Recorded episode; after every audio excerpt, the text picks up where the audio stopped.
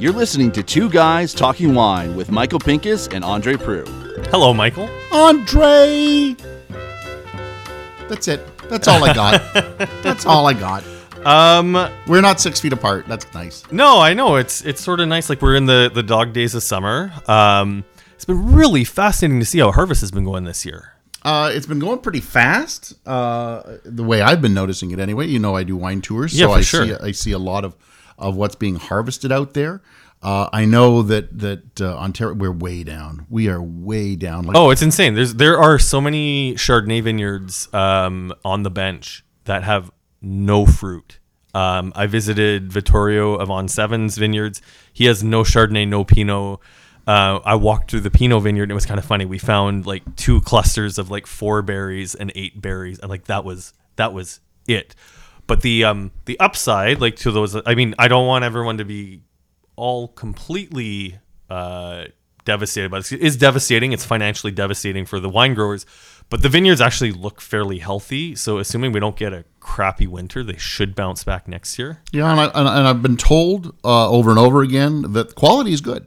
Quality is good. Oh, quality's insane, man. Um, so I guess I guess a quick update on the ADX Wine Company's harvest. We harvested our Pinot Noir, and rain was a factor again this year. Thankfully, knock on wood, not as bad as last year so far. But what happened was on like a Wednesday night.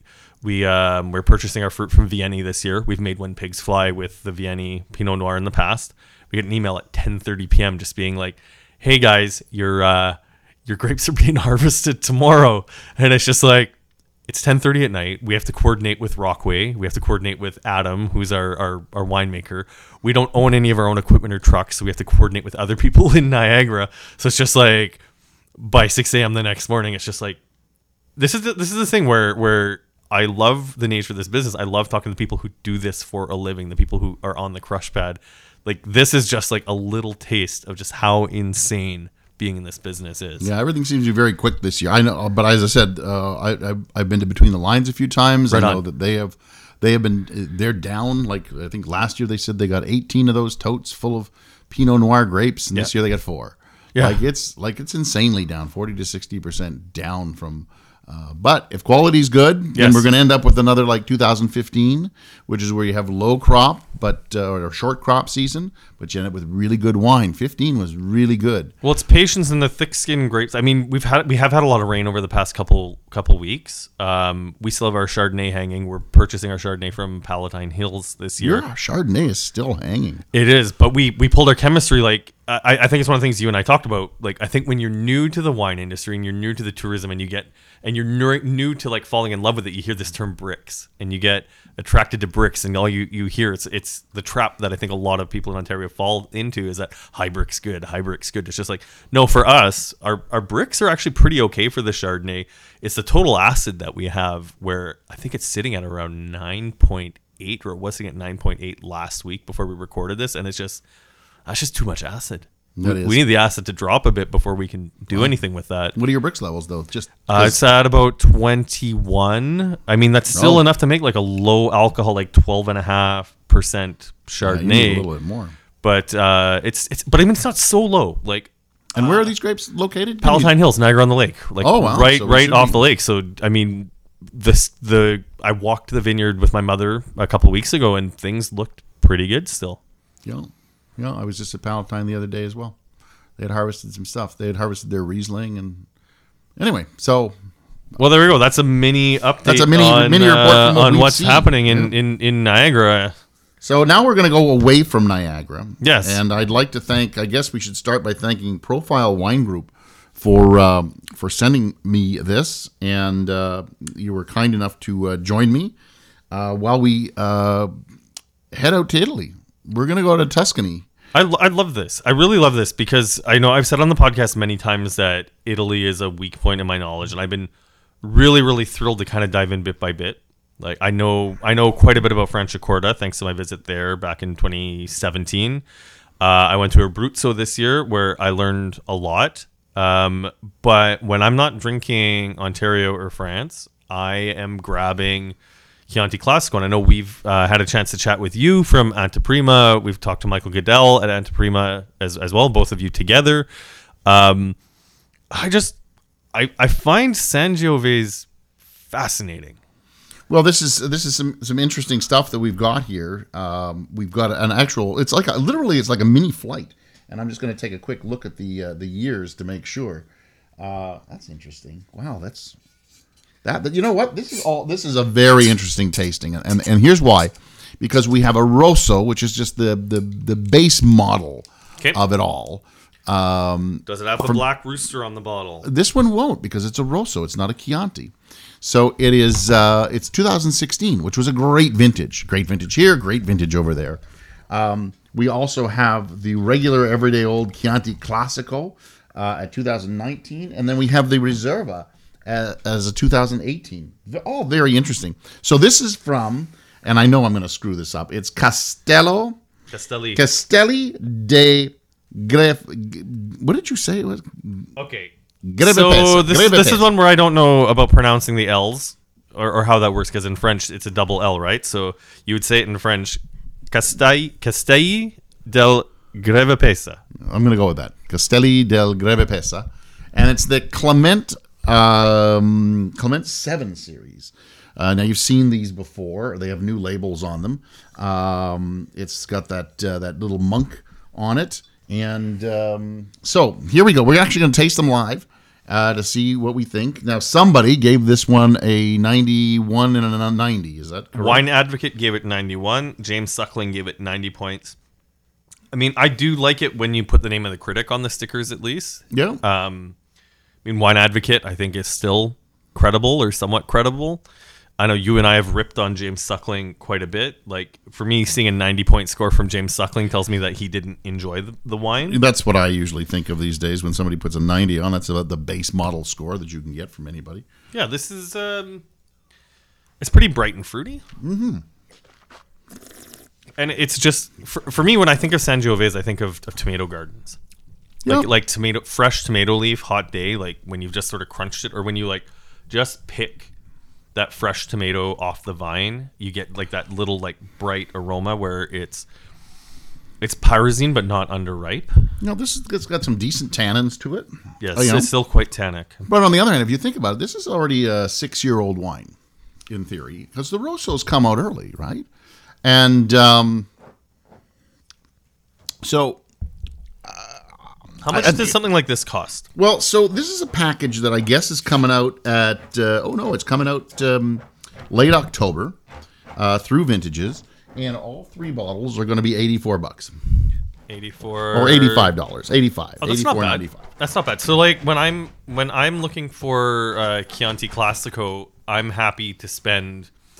I'm happy to spend like twenty to twenty five bucks. Like Yeah, so I'm then not- you're getting the reserve, you're getting a Rosso as well. So you're looking.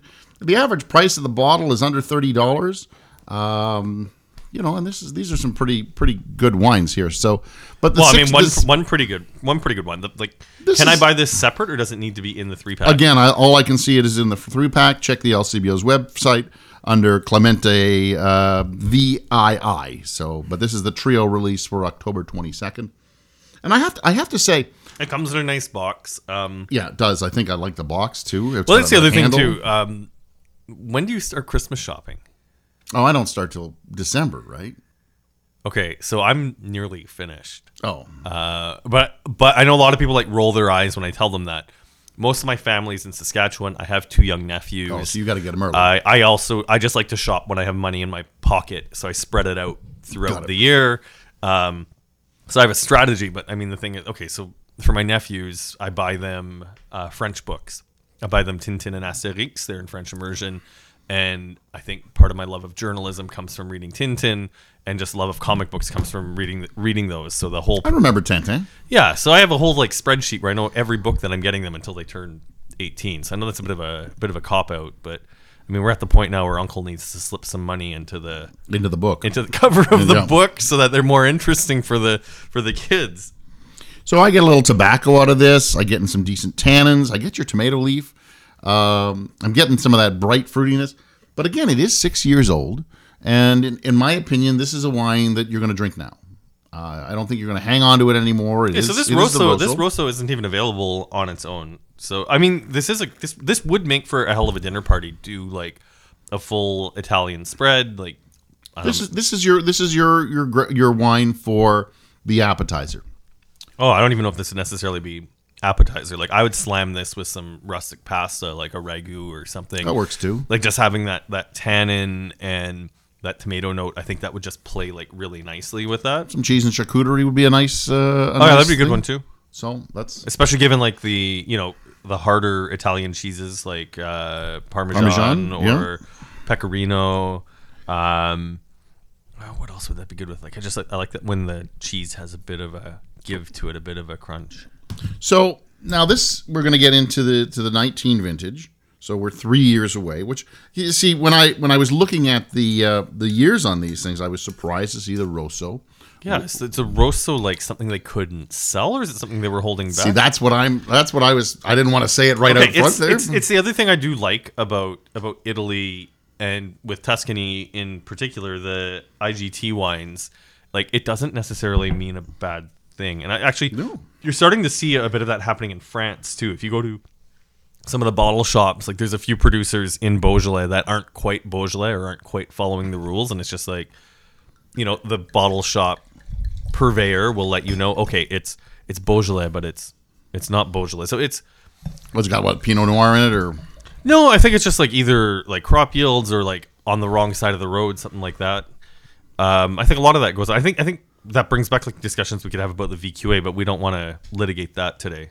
no? That's not today's litigation. Today is all about uh, about some Chianti and some uh, Sangiovese. So here we are. So this is just the regular class. So this, is, not Reserva. the Chianti Classico with the Re- uh, with the refresh me on my rules. Refresh me on the rules for that. So you've got to have uh, you got to get uh, Sangiovese eighty percent, and then um, uh, you can have twenty percent of the rest of the whatever you choose from their list of grapes. And it's got to be indigenous, right? Like you can't have. Oh, you can do some cabs. you can do Cabin Merlot Yeah, in, yeah, in can- County yeah. Who does that? Oh, all kinds of people do it. Oh, everybody's doing it. Everybody likes Merlot and Cabernet. Although there is a trend to move back towards the indigenous grape varieties. I I think that's happening everywhere, and it's it's pretty cool. Yeah, I, and I'm liking that. I'm liking some of the the indigenous stuff, uh, such as last night I had a bottle of um, uh, Cesanese, and uh, your wife Yes, was nice I saw enough that. to- you guys were talking about were, it together. Were, uh, were, was nice enough to uh, reach out and say, "What the hell is that?" And I actually had a few people reach out and go, "I've never had a bottle of Cesanese. What is it?" And it is a, a native grape variety out of the Lazio, which is where Rome is. And uh, the interesting part about that grape is it was it's basically a grape that was dying off, uh, an indigenous grape variety. And uh, and I don't have her name at the tip of my tongue, and nor should I. But uh, it was a porn star who actually wanted to make wine. She had an Italian origin, so she went back to her homeland, back to Lazio, where she was from, and she decided that she wanted to make wine. And, and she tried uh, uh, some some juice from uh, Cesanese, and uh, she was so enthralled with it that she made her wine from it. And basically, uh, she helped resurrect uh, the wine. How do you spell Cesanese? Uh, S E uh, S A N E S E. Cesanese. And it really is a fun little wine to, to drink and a, and a fun little wine to say. Um, and you've got her name, don't you? So her porn name was Savanna Samson. That's right. Uh, Natalie Oliveros. Yeah. Uh, let's see here. And this is Food Republic, an interview from 2012. Um, from porn star to Italian wine maven. Uh, you may know her from such award winning adult films as The Masseuse with Jenna Jameson, The New Devil in Miss Jones, and Debbie Does Dallas again. We don't get to talk porn enough on this podcast, obviously. I think that's a first. So, anyway, uh, This, so, is, this is more refined than the ro- the rosso. It's got some depth. It's got the tomato leaf, but it's also got like hints of like there's a mint garden planted next to tomatoes. Very obviously, much so. obviously, a 2009, so it's fresh. Lots of red. fruit. 2019, Sorry, what did I say? 09. Oh, Okay, you're just having a seniors moment. even even fresher. Um, fresh red fruit. Um, again, the, the tannins aren't off the chart here. Like, there's nothing that really, to me, The cherry is juicy. Frankly, this is just as tannic as the last one, but the difference is the the texture of the tannins. The Rosso has these long, chunky tannins. This is a lot of tannin. They're attacking my back palate, but they're short. They're, also- they're they're not like filling right to my cheek. I also find this a lot. Obviously, it should be. Um, it's a lot fresher. Yes. It's a lot juicier. Yes. It's a lot more playful. Hundred percent. Uh, this is this is really really a nice bottle of, uh, of wine. I can see why whoever it was gave it a 92. See, Somebody's still is- stuck on giving it a I 90. think this is a better match for the charcuterie than the last one. It's just like I think the beefier tannin works better with that fatty texture that you get from you know a really great pasta sauce or great cheese or like a, a Napoli style pizza or a Roman style pizza for that matter. Where this I think would form better harmony with your hard cheeses, form better harmony with your with your prosciutto, with your with your uh, you know your fatty salami. I, I, I think this is I think this is the main course, man. Or sorry, this is the uh, the appetizer. The other one's the main course. there's a nice there's a nice spiced cherry. So still, I'm I'm I'm thumbs up again. We haven't we haven't even given our little our, our little report on on that. I and I still really miss that thumbs up thumbs down we do. So you know on the podcast, I think instead of using stars from now on, maybe we should go with the thumbs up. Thumbs Both of these are thumbs up for me so far. uh, absolutely for me as well. Uh, very happy so far, and and you know again, eighty five dollars. Now, Profile did not pay us to uh, to to do this. Uh, I just want to state. That. I'm lucky enough to taste this. Profile didn't send me anything. So, I just, but um, they were. they Although were we nice are we send- are working with Profile on an interview for later this month, Mm-hmm. which I'm Um, excited about with a for Abruzzo, Bruzzo. uh, Benelossi or something like Yes. that. So that should be exciting. So finally, we've got. Uh, oh, somebody's given this a ninety three. Actually, wow. Okay, well we can we can read the stickers here. So the Classico James Suckling gave a 92, and the Spectator gave 90. Interesting that they have the Wine Advocate and the Wine Spectator. Um, but I mean, whatever. The scores sell the wine.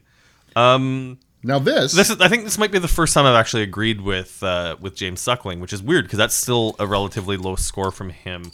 I know we're going to be doing thumbs up, thumbs down, but I think 92, maybe 91 would be fair for this. Yeah, maybe we're, we're still like if I'm doing giving stars, it's in the four point. It's in the four star range. Yeah, so it's an it's an easy four star. So now this was given 93 by uh, by Mr. Suckling.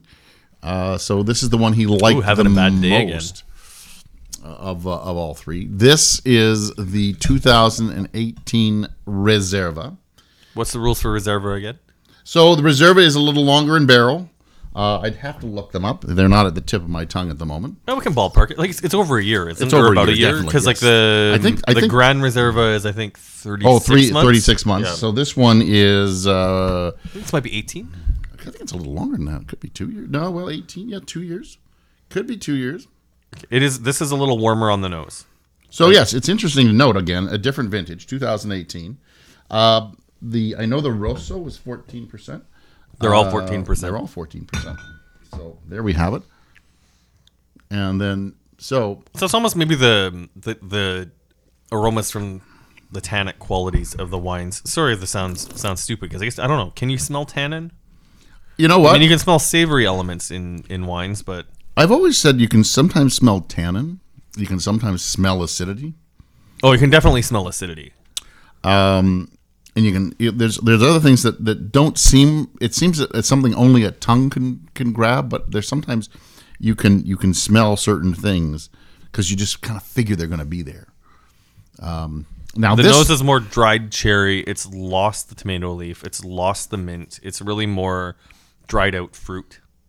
it is it's a little drier. It's a little. I think this needs a little more time to uh, to open up because the cherry is still there.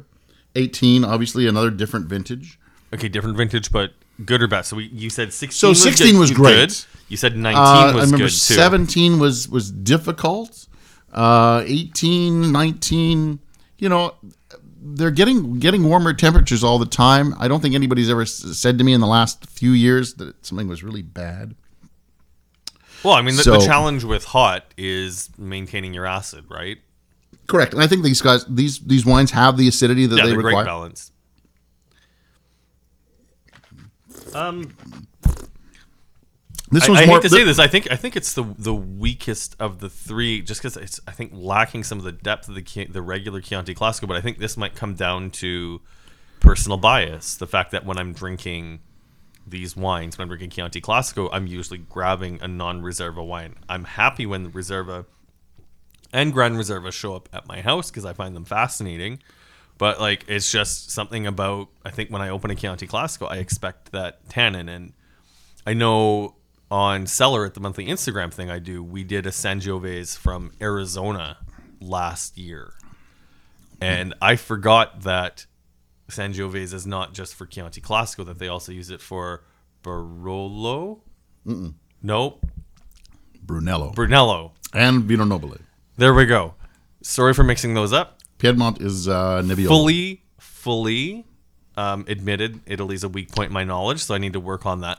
But remembering that it can make those wines, the Vin de Garde, that are made to be in a cellar, right? And that was really what I got more from Arizona.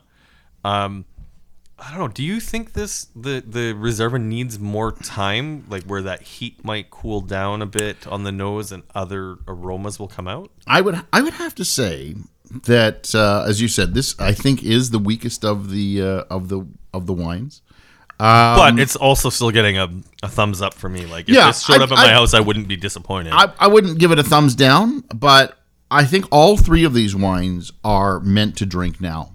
I, Yeah. I don't think that there's maybe you can decant the Reserva um, because I got a strong smoky tannin woodsy note from it, and as much as there's a nice black cherry leather too. hiding in the background, uh, yeah, the leather is definitely there. But, I, like, I don't think it um, comes. I don't think I don't think that fruit comes back. I don't think it comes. I don't think it rises to the level of that uh, It's like that woodsiness. leather. Fine Corinthian. Yeah, like new car leather. I think that's a good description. Like new car smell leather. So, I but I don't I don't think that black cherry is is pungent enough to come back. So uh, and and to rise above that Yeah, but is it gonna go- leathery? Is it going to go the other way where it might shift more into balance, where maybe some of those leather woodsy notes would become more nuanced, and the dried fruit might move a little bit more to the front as the vibrancy starts to fall off? That's the beauty of wine, my friend. You never know. And and, and when we do that, you know, I, I've always said uh, when people ask me, they say, "How do you know?" And I said, basically, it's it's it's an educated, guess. Educated guess, We have we 100%. have taken we have tasted a lot of wine, and we just kind of educate our guests as to do we think it's going to uh, age well or not. I'm going to say no. I'm Uh, good with that. I, actually, the, the cool thing about this box is I know you and I have kind of thrown out some specific, or I wouldn't say specific enough food pairings that if you wanted to do like an Italian dinner in, like hell yeah, open this box up, do pasta, do pizza, like don't Get a do, little ossobuco going. oh man, osabu, oh that actually might be the right pairing for this um this reserva but do you want to do yeah, i guess that's how you do it in italy right you Yeah. do the the charcutes and the cheese at the beginning Yeah. with the uh the And the Chianti pasta is the next course. The you also got pasta- to see the, the funniest story I can tell you is the first time I ever went to Italy, um, which was in, in Piedmont, and I remember we went to this this this lunch, and they said it's going to be a light lunch. That's what they said to us.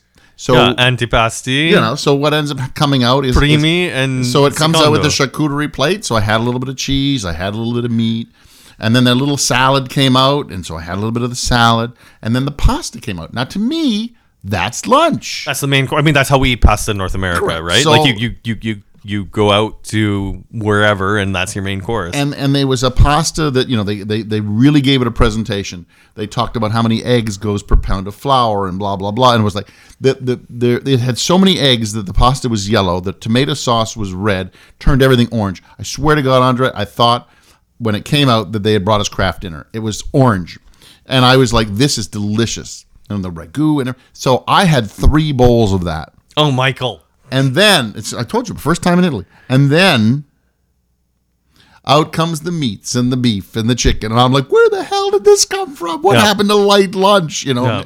So um, I missed out on all of that because I had I had eaten so much of the pasta. So Okay, so we're talking about a, th- a three course meal, but we're talking like if you're gonna get this box, it's a Saturday night or Sunday night dinner Yeah. with some friends. Um, so we're going with the the Classico with the the Primi with the antipasti. That's what you're suggesting, and I'm gonna I'm gonna give it to. you. I would have gone with maybe with the rosso as well, but then the rosso has a little more oomph to it. I think the rosso with the pasta with the tannin. But if we're doing like the full Italian meal where we're gonna do like an ossobuco for the the main course, or we're or a, doing or a short or a porchetta or, some- something. porchetta, something like that. I- yeah, maybe I- that reserva comes right in. I think the Reserva holds up to that, which means that you need the rosso to go up to the pasta, but maybe not a ragu on it because then you're getting just meat and meat, which is just a little too heavy. So maybe like a pomodoro or an arrabbiata, like some pretty simple, uh, more more straightforward like pasta and tomato. It's always nice when your when your food mind starts to work, Andre. I can almost see it. Uh, I can see the pulsating in your head going as it. Uh, Well, like, okay, like, a, so like a baby in the womb kicking Okay, its way out. so I, I- need to know. I've, I've sort of had a bit of a moment. Um, a few years ago, I read Kitchen Confidential with Anthony Bourdain, uh, or sorry, by Anthony Bourdain, the late Anthony Bourdain. Um, if you can get the annotated version, I think I've mentioned it on the podcast before, but he does an annotated version that's really good, especially since you and I like we've addressed like the the Me Too moment in the Ontario wine industry, Norman Hardie, and all that stuff. Um, but the fascinating thing is about like Anthony Bourdain was a bit of a dirtbag earlier on his career, but admitted it and then became an advocate for change, which is which is fascinating. In the annotated version, he makes notes where he talks about all the moments in the book where he's just like, "Yeah, I was full of shit when I wrote this. I was full of crap when I wrote that." Anyways, the, the point I'm talking about Bourdain's book is he talks about his like come to Jesus moment with Italian cuisine. Um, and I think for me, the journey's been very much the same way. I've fallen in love with French cuisine, which is often a lot of ornate techniques, a lot of obscure ingredients, and it's still relatively like simple cuisine. It's just not easy to do, and also not terribly accessible in North America with what we do. And I'd always written off Italian cuisine as like how many different incarnations of tomato, garlic, and basil can you do? Where when I read Bourdain's book, he talked about the quality of the ingredients. Yes, and that's what it's all about. It's Italian cuisine is Mozart like Mo- Mo- Mozart didn't shine with with his insane complexity in his music. It's just the right notes in the right place, beautiful simplicity. Too many notes. Well, it's too funny.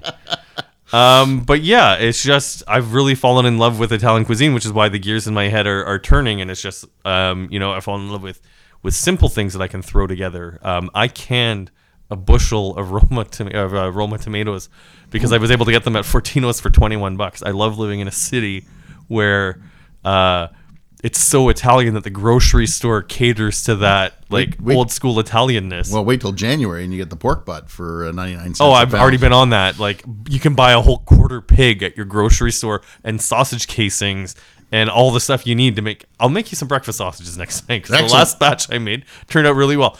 I know this is a way like off-topic tangent, but I think let's just bring this back around to if you buy this box from Profile, it would make a very nice Christmas gift. We're getting into the colder months you know, now that we're really kind of getting into the pandemic being in our rearview mirror, you're entertaining. This would make a really fun night if you don't do a lot of Italian wine. Yeah, learn- it- bust it- out the Italian recipes. Like I said, they're they're easy. If you do like a like like a pomodoro sauce is like basil, onion, tomatoes, cook it down, put it on spaghetti, you're good to go. But if you do that, do not cheapen like do, do do not take it easy on the ingredients. Spend the extra money to buy really good tomatoes. Buy the fresh produce. Yeah, this was. Do this, that. This was. Uh, like, I think last time uh, was at your place. You made a fresh tomato sauce, and it was. It was Oh, man, that was really It was really lis- delicious. Man, what Um, pasta did I put that on? We did that on spaghetti. Yeah, it was just a simple pasta. a pomodoro. Yeah, Yeah. I think you just bought the tomatoes. So, Oh wow. so you know, so in order, I, I if I had to put them in order, and they're all thumbs up, I think I'd go with the Chianti Classico, then the Rosso, then the Reserva. I don't know where you are on this, but um, I'm, I'm going back to the Reserva just, to see. just to give it another another Um, splash. But I'm going Chianti Classico, Rosso, and Reserva as well. But this is another thing too, though, where I'm usually hesitant when people say, "Oh, the wine needs to go with food to be better." But I think this box is like a dinner party in a box. Yeah, no, no, this is definitely We're not being paid by Profile to say that. It's just as someone who is admit didn't know the difference between Barolo and Brunello earlier in this podcast, to have an ed, a little like education in a box is something I appreciate. You know what? I think um, I still put the Reserva in the in the third spot. We're starting to open. Oh, it's a close tie with the Rosso at this point. That's in a matter of ten minutes. This has opened up. Yeah. So That being said, you're right. These are drink now wines. These Yeah. aren't. I don't. I don't think they're they're they're ones that you want to lie down for too long, two years, three years maximum. But uh, like that Rosso is starting to starting to feel a little long in the tooth, but it it is at a mature point. I, I don't know if it's long in the tooth though, because the tannin's still pretty Correct, clunky but on it's- it, but it has that vibrancy to match up with the tannin. I don't. Th- I don't think you want to wait too much longer. Anyway, uh, I guess we should uh, we should wrap up our uh, our quick look at uh, Clement the Seventh. I'm Um, sorry this podcast is late, listeners. This is going up on October 12th. Um, I guess like everything else, we were just a day late because of the Thanksgiving. And a dollar Holiday? short. But we don't make a lot of money at this, which reminds me. Oh. patreon.com slash two guys talking wine. Keep us on the air. Um, all the money that you do donate does not go into our pockets. It literally goes to running the podcast. So paying our hosting costs, paying for new equipment. Um, I urge the listeners, if you're hesitant to give money to Patreon, go back and listen to the first few episodes and hear how much better things sound now. And um, I should have some other new equipment that I didn't have to pay for that will help make this podcast sound better. I always like free equipment. Um, that brings nothing us dirty back to that the yet, porn Sam. star, Go so Okay. let's Oh, stop that. Yeah, okay. So All right. Take us away. I'm Michael Pinkus of MichaelPinkusWineReview.com. You can find me on social media as The Grape Guy or Michael Pinkus. I'm Andre Proulx at Andre Wine Review on social media. Take us away, Michael. Oh, is that it? Oh, Yeah. I just want to take another little quick sip of the uh, the Chianti. Good night. Thanks for listening. Please subscribe to Two Guys Talking Wine on iTunes. Two Guys Talking Wine is produced by Jim Ray, Adam Duran, and Ken Little.